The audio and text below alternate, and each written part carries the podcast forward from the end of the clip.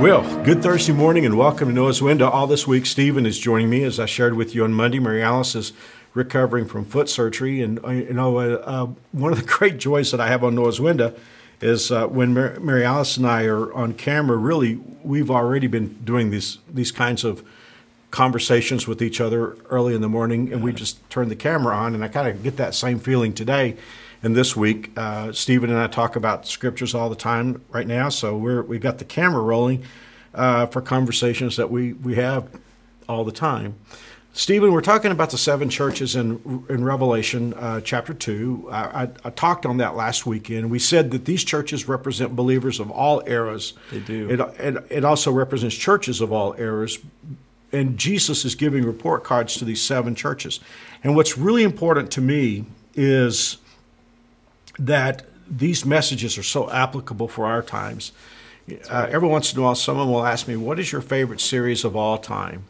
And, and my favorite series of all time, I think, was preached in 1990. Uh, I can't, it, there's, there's no paper copy of any of the messages. It was before I was using computers, and I don't even know where the recordings would be. But the series is called Jesus Speaks to the Modern Church, and it was on these seven churches. So that's my favorite series of all time. But I'm enjoying kind of going back over this again.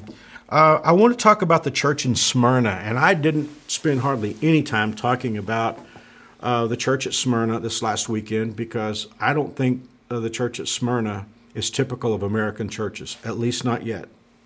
At least not yet. I do believe persecution will come. But right now, I, I don't see the Smyrna church in the United States, but wow, do I ever see it in other places in yes, the world. So, absolutely. Stephen, let's talk about the persecuted church a little bit today. What, what, do you what do you have to say about that? Well, one of the things that I mean, if you read, you know, if you, if you follow global news about the church, um, you know, you've got you've got persecution going on uh, pretty much on every continent now, mm-hmm. uh, but particularly in Africa and Asia. Um, you, you, know, one of the things that's interesting to me about the church in Smyrna is that Jesus says, I know about your suffering. And I think that Jesus continues to notice the suffering of the churches in the world, that he's not blind to it. Um, and, and, I know this is kind of spoiling where we might be going with this, but some of the strongest churches in the world right now are in these places if you you know I, I, one of these days I want to get on a plane and I want to fly to Nigeria and experience a church service. Yeah. And the reason why I want to I want to see this in person is that there's something about people worshiping together who know that they're going to pay a price for worshiping together. Mm-hmm. And yet they're all together fine with that because they love the Lord. Well, you know, every week when thing. we open up Christian Post or, or some of these other Christian periodicals that that trace what's going on in the persecuted church, how we, we so often read of Christian communities that are attacked. I think I talked about it in last yeah. week's message. Uh, Fulani herdsmen had come into a Christian community, burned half the houses, killed, was it 33 believers? And that was the third attack they'd had this week, yeah. this last week. Absolutely. So, I mean, it, it, is, it is painful when we think about the way that Christians are beginning to suffer not just in places like Asia and Africa, as you pointed out, they've been suffering for a long time, but now we're starting to see persecution in Europe, Canada. Uh, absolutely, it's one of the. It's a disturbing thing, but it's something that Scripture predicts that mm-hmm. Satan will find unique ways to persecute Christians with one one way or another. I mean, in, in the in the Muslim world, um, there's Christians persecuted because of uh, of you know because of the different the the, the fact that they have governments that want to suppress any any belief system that isn't Islam. Whereas, like you said, in Europe and even I would say I would throw Canada and Australia into that mix. You have persecution because Christianity dares to stand for something, yeah. and, and and secularism doesn't like that. And so you have Satan using multiple different things to try to to come at the church from different angles. Mm-hmm. And you know, some of the worst hotbeds of persecution today are Nigeria, uh, China. Iran, uh, North Korea, Afghanistan. And what's amazing to me is some of the fastest growing churches are in, in, these places. places. Yeah, right. You know, well, that's that's interesting, Stephen. Uh, you know, what we're looking at in Revelation two and three is Jesus' evaluation of these seven churches, and of course, obviously, however Jesus evaluates us, that's what's correct. But I can't help but wonder how they would have evaluated themselves. You know, right. before Jesus uh, report card. I, and you know, if you had looked at these seven churches in Turkey and Asia Minor, um, I can't help but wonder if the people of Smyrna would have said, "We're the weakest church." Mm. You know, we've gone through a lot of persecution. Our people are struggling. Um, you know, they would have, they might have seen Laodicea as the strongest church. Yeah. Because after all, you know, you know their testimony. Jesus said, we'll cover that this weekend at New Spring. They said we're rich, uh, we're, we're we're increasing, we don't need anything. Mm. So you know, you wonder if the people in Smyrna would have said, "Wow, you know, that church at, they, at Laodicea, they're they're doing great, and we're just barely hanging on." And the reason why I go here is Jesus said to the church at Smyrna, uh, in the middle of giving them all A pluses, he said, "You think you are poor."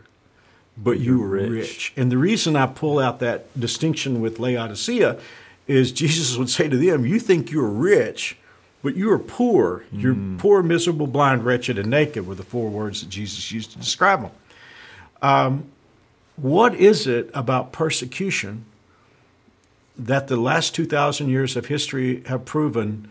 What is it about persecution that tends to purify the church? Hmm. I, I first of all, that's a that's a wonderful question. I think, you know, you know, you, when you're talking about Jesus saying, "I know you think you're poor, but you're actually rich," it's much better to be spiritually rich than to be rich in terms of money yeah. or rich in terms of power in terms of power or influence. I know so much in the American church there's this huge emphasis on well we want this we want status. Yeah. That's worth nothing. If the Holy Spirit is moving in your church even if you're facing persecution, that's spiritual riches and that's what yeah. really that, that's what really matters and um, like you know and, and the flip side of that is also true. It's it's much much worse to be in spiritual poverty than in material poverty. There's some churches out there. It's like you talked about the churches that were burned down in Nigeria. Yeah. They might have experienced material poverty, but they were they they weren't experiencing spiritual poverty. They were spiritually rich, yeah. much wealthier than many American well, churches. I think there's something about having to depend on the Lord for the for survival itself that causes us to be real clear in our dependence on God. And it's that dependence on God, I think, that causes us to to walk in a in a more godly way. Yeah. Uh, there's an illustration that you pitched to me years ago that I think about a lot. I'm trying to remember the pastor's name. You'll probably remember it. Um, but I remember there was a, a, prayer meeting, and, and every time in a prayer meeting, uh, there was a woman who's when she when she prayed, she would only pray, "Oh Lord, thank you, Jesus." Yes. Oh yeah, Lord, she, thank you, Jesus. And oh, yeah. people in the church kind of got snickering at that because that was her prayer all the time. Oh Lord, mm-hmm. thank you, Jesus. And finally, when she was asked about it, why she prayed that prayer, she talked about her little girl, and they were in a very high crime area and you know, a lot of danger and she talked about how that her little girl would get on the bus in the morning, you know, and she would have to let go of her to be in a dangerous world. And she said, in the morning, I would pray, Oh Lord. And then she said, when she would come home, you know, from the school, get off the bus and walk in the house, she would say, Thank you, Jesus. Yeah. And so she said, Every day I pray, Oh Lord, thank you, Jesus. And wow, I think that's that's probably that probably sums up persecuted believers. Mm. and their their pure walk with well, God. Yeah, because when you face when you face trials like the church is facing in Africa and Asia and other places right now, the first part of that prayer, oh Lord, what happens is the very first thing you do is you actually cry out to God and ask for his help. That develops an intimacy that a lot of maybe American Christians maybe have never experienced this close intimacy of saying i'm crying out to god for help because i have nothing else to i i'm not relying on anything else except god. Yeah. and so that builds this this this this spiritual intimacy with god. And then like you said thank you jesus. That's another thing that people in the persecuted church will pray because they they have a gratitude. They do. You know i yeah. mean I, I was watching a church service the other day and um, I, I believe it was the capital of nigeria. And i noticed just all the smiles yeah. across the room. There was thousands of people. This was a this was a mega mega mega church. Right. you know, it's probably one of the largest congregations. And I know that it's in an area that lies on a fault line. If you look at Nigeria on a map, you've got the heavily predominant Muslim north and you've got mm-hmm. the Christian south. It's literally split in half. And the closer you are to that fault line, the more violence there is. Yes, that's right. And so you've got to. I was watching, I know where this church is located. I know what, I mean, people dying all the time. And yet I saw this this joy, this overwhelming joy on the faces of every uh, of so many people in this room. And i was thinking you know what? There's a lot of american churches where you won't see that much joy yeah. on display you know because these are people where they've they, they've they've experienced a close intimacy with god because of what they've gone through and nobody just as scripture says nobody can take that from them That's it can right. never be taken from them well I, I, I, just have to think about this church at smyrna they were probably having way more influence than they realized you know yes. you were with me uh, you and i went to scotland uh, years ago. What was it, 2007? Yeah. and, uh, you know, I was preaching through part of northern England and Scotland. And I remember we were in Glasgow and we, we saw how many churches were being turned into condos, mm. you know, because the churches there were very weak. But you also remember the night uh, I preached in Glasgow. I do. And, you know, it was a concert.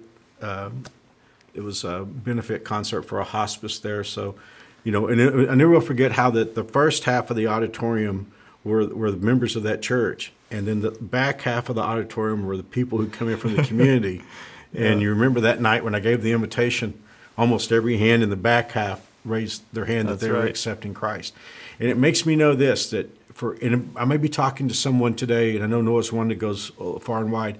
If you're in a, you may be in a small church that's faithful to God, that's preaching the Word of God. You're probably having way more influence than you realize I keep thinking about Jesus' comment to the church at Smyrna you think you're poor, but you're rich. Well, God's power works best in weakness. Yeah. And it's when we understand how reliant we are on Him that He works the most. Yeah. I think it's, you know, it's when we're relying on our own strength and we think that we've got this. That's one of the things that worries me about some of the church right now in America is that there's this over reliance on all the things that don't matter as much as God you know and and the thing is is when you're when you're spiritually dependent that's when god will move and you see it in you see it in nigeria you see it in tanzania you see it in kenya you see it in china you see it in iran uh, you see it um, all over the world is when you reach that point of that breaking point, that's exactly when God will rush in and do miracles and do incredible things. that's things. true. And, and it's not just true for churches, it's true for individuals because oh, even 100%. individuals here in America are going through different kinds of persecution, you know, and, and so it's great to know that God watches that, that Jesus sees it and cares. Well, let's pray today. And before I do, I want to thank you for all your kind words for Mary Alice. I know it's been a great encouragement to her, and we're praying that God will raise her up and, and let her be back with us again very soon. Father, thank you for the time that we've had together uh, as, a, as a community, as a family, to talk about your word. And Lord, I pray for those who are going through persecution in the world. I ask you in the name of Jesus, God, to comfort them and put your hedge of protection around them. And Lord, we pray for ourselves here in the United States that we'll uh, not take for granted the freedoms that we still are able to enjoy. We love you and we give you praise and glory in Jesus' name. Amen. Well, thank you for joining Stephen and me on Noah's Window. We'll be back tomorrow for the last uh, edition this week, and we'll be opening up the book of Revelation one more time to talk about some things that we didn't get to this last weekend. Thanks for joining us.